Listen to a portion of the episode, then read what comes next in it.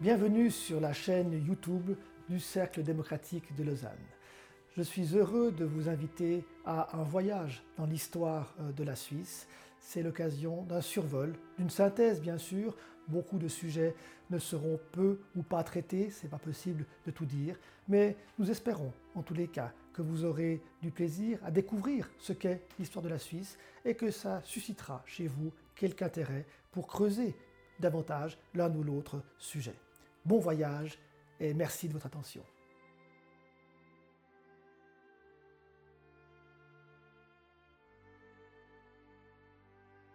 Le référendum va ainsi bouleverser la vie politique suisse. Alors que les radicaux s'attendaient à pouvoir planifier le travail de réalisation de la Constitution de 1874, d'élaborer les lois d'application des nouvelles normes ainsi euh, ils vont se heurter à une opposition vigoureuse des catholiques conservateurs qui vont apprendre très vite à, à, manier ce nouvel outil démocratique. Ils vont très vite comprendre le potentiel qu'ils peuvent en tirer pour enrayer la machine politique et juridique des radicaux, pour euh, modifier, pour corriger si nécessaire certains projets qui leur déplaisent. Et très rapidement, ils vont bombarder les chambres fédérales de référendum.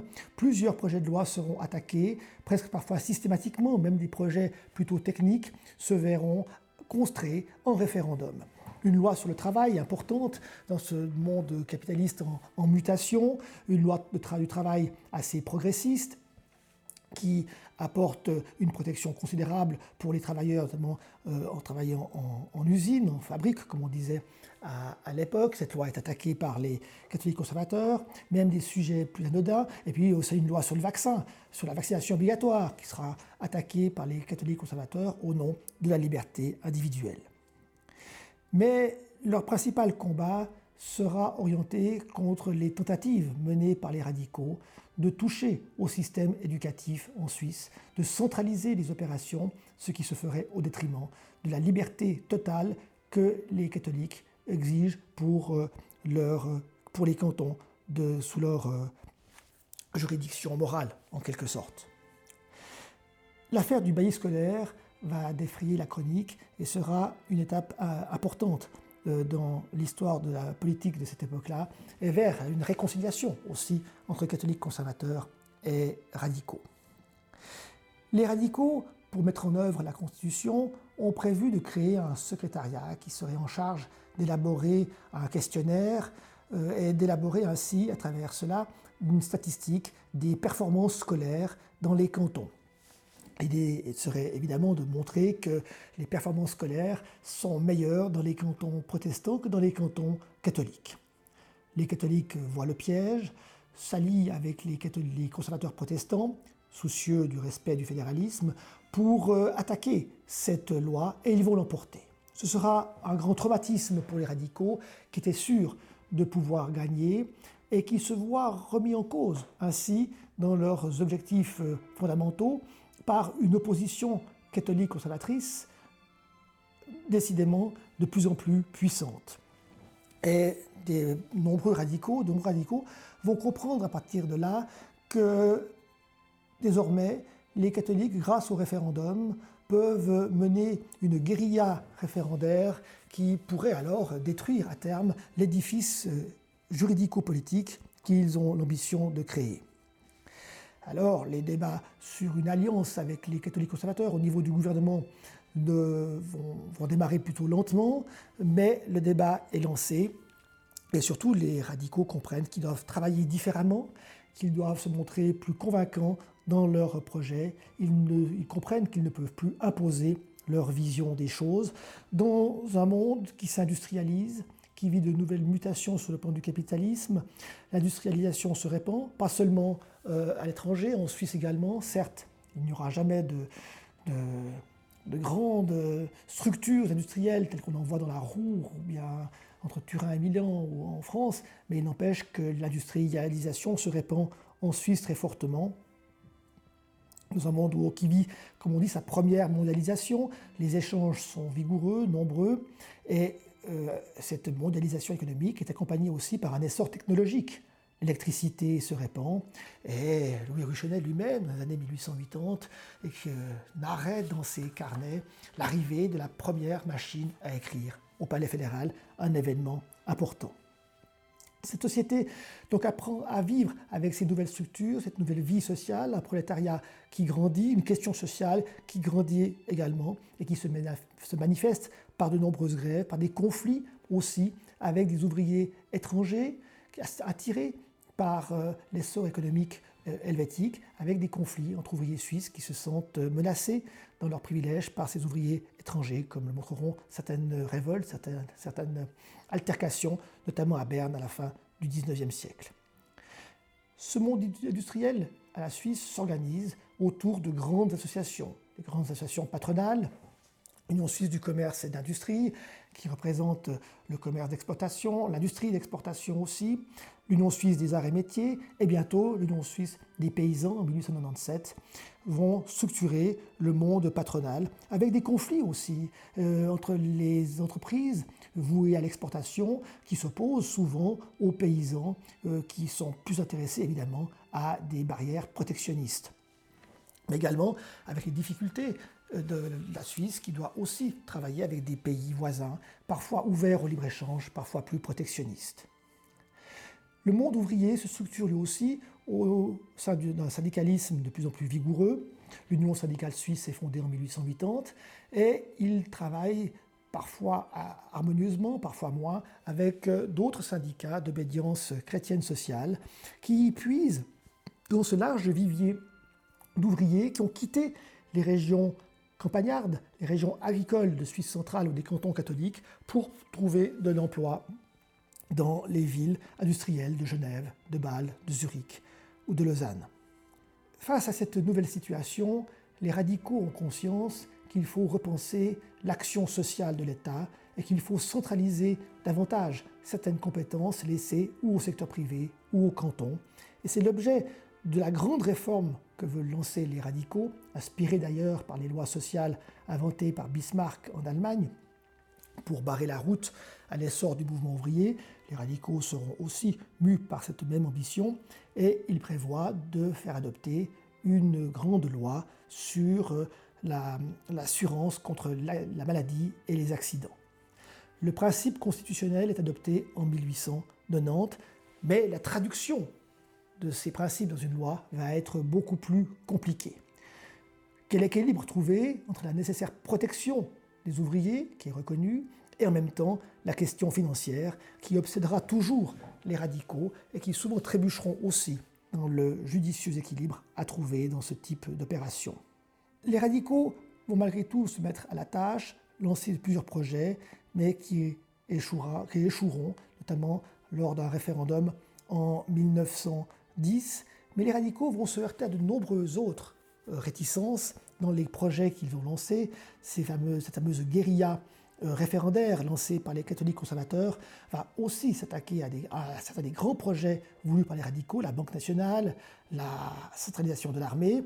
Et les radicaux apprennent un principe qui est aujourd'hui très courant dans la vie politique suisse, c'est que d'une part, un projet ne peut passer devant le peuple que s'il est mûrement réfléchi, si les, les, critiques ont été traitées et maîtrisées, et puis euh, surtout, ils apprennent à, à devoir gérer la situation de l'après. C'est qu'un sujet peut être rejeté, et s'il est rejeté, eh bien, on se remet autour de la table, on rediscute avec les vainqueurs, et on trouve de nouveaux compromis. C'est ce qui arrivera à chaque fois, y compris pour euh, l'assurance maladie, mais tardivement, les radicaux vont dès lors perdre le, lead qu'ils espéraient avoir euh, en matière de, politique sociale, qui de, cette loi devait devenir le, vaisseau amiral, en quelque sorte, de leur pensée sociale.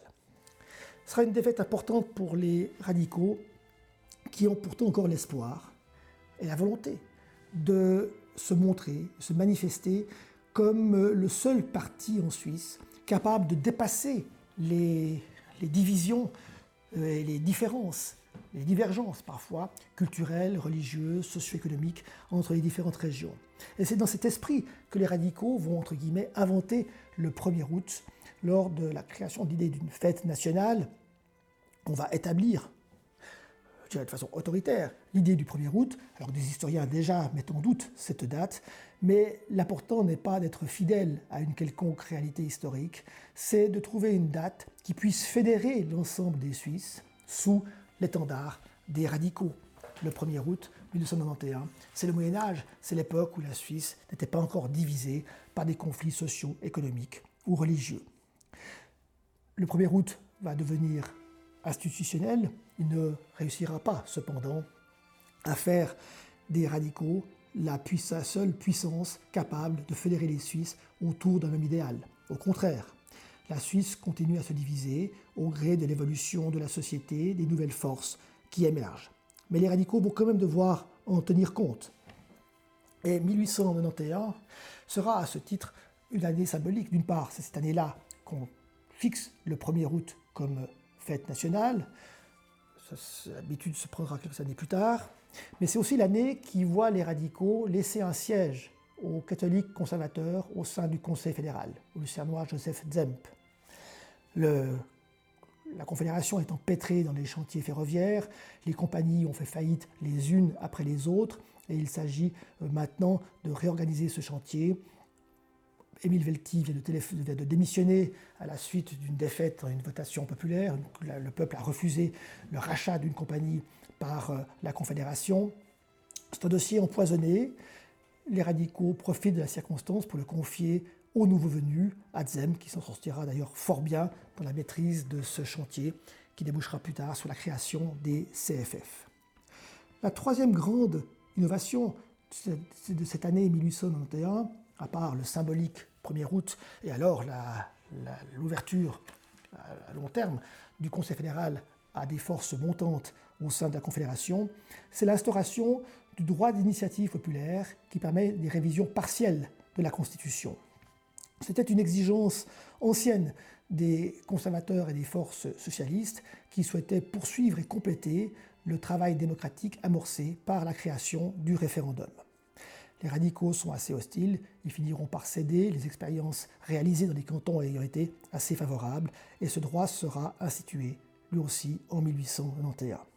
Ces innovations montrent que le champ politique éclate désormais, que les différentes forces sociales qui se sont installées sur le devant de la scène demandent à être représentées, à pouvoir s'exprimer, à pouvoir agir euh, pour le bien de la Confédération, pour son avenir, avoir leur mot à dire globalement.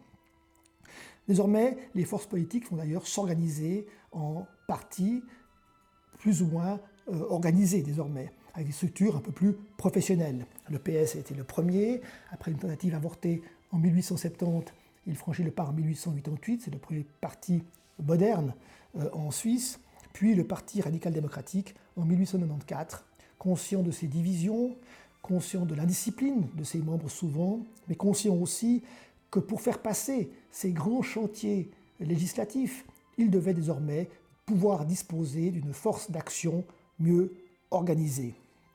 Et en effet, après le référendum, l'initiative offre de nouvelles armes aux partis minoritaires et le Parti radical-démocratique, s'il tient à préserver sa position, doit pouvoir travailler et agir en conséquence.